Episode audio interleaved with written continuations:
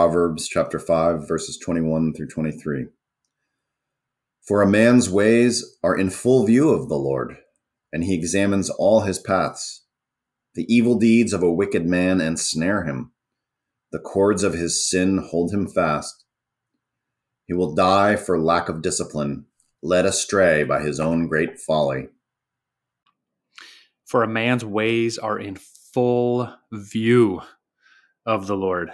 Oh my goodness, that should that should really uh, startle. That should sober us, right? I mean, there's nothing hidden. There's every single sin or issue that we think might be hidden uh, from the Lord. It's in full view. Even the sins we hide from our spouse, even the sins we hide from ourselves, He can see it all. We are fully known. And I love the way Tim Keller talks about this. He says the gospel says that we are both fully known and fully loved, which is a, a real surprise because normally when we fully know someone and all of the ugliness of their sin, we turn our face away, right? Like that's, oh gosh, if we knew everything about that person, we would no longer want to be associated with them because of their sins. But the gospel says we're fully known and fully loved. He knows all about all those deep, dark sins and he's paid the price for them out of his love for us. So he somehow at the same time knows it all and still loves us. That's the gospel.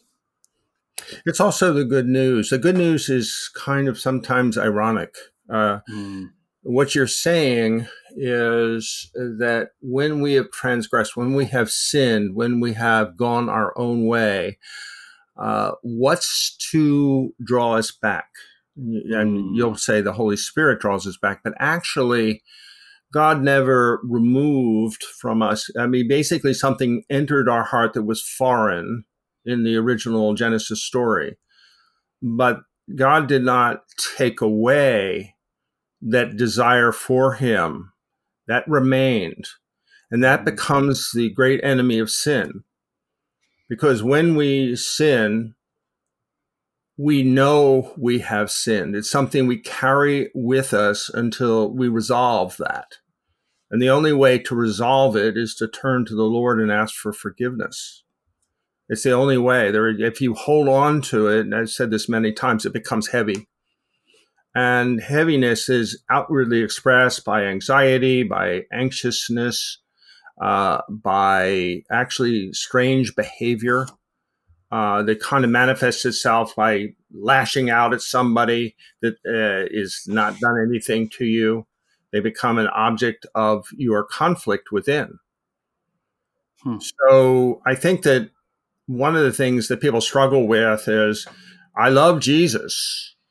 Um, but that only gives you, uh, like putting on the full armor of God, that only gives you a way of combating the hmm. darkness. That's good. I, was thinking about this this this surprising reality of the good news, as you called it, of um, being fully known and fully loved. And uh, this song came to my mind. It's a, it's a praise song. We've sung it a couple times. Um, it's called "Holy Water" by We the Kingdom, and there's a lyric in there that says, "I don't want to abuse your grace, God. I need it every day. It's the only thing that ever really makes me want to change." Isn't that something to think about? Like we think about people need the law, they need morality, that will make them change. But actually, it's this grace that makes us change. When we know we're fully loved, fully known, and fully loved, then we can say, wow, in that love relationship, I want to begin pleasing Him. Um, even though I'll, I'll mess up, uh, He'll forgive me, and I, but it makes me want to actually observe the law.